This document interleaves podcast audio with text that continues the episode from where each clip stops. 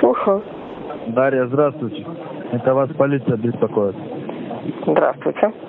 Главное управление экономической безопасности и противодействия коррупции. Капитан полиции Волков Алексей Владимирович меня зовут. Очень приятно. Через какой-то левый компьютер я зашла на эту ссылку, увидела, что это действительно ВКонтакте, и это фальшивка моего профиля. Там мои фотографии, мое имя и фамилия, но почему-то город Краснодар и какое-то другое место работы.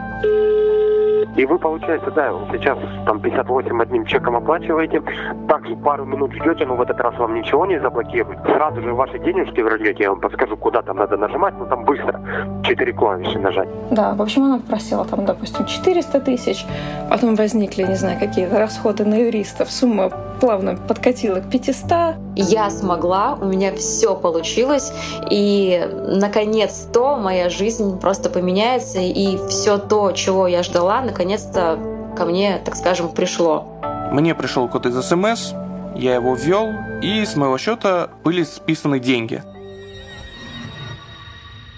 А вы никогда не думали, что в любой момент человек на другом конце провода, в переписке и даже рядом с вами на дружеской встрече говорит с вами только потому, что вы — часть его мошеннической схемы? Я тоже не думал, пока сам пару раз обидно не расстался с деньгами. Привет, я Алексей Малахов, редактор рубрики «Финбезопасность Тинькофф журнала», и это наш новый нарративный подкаст «Схема».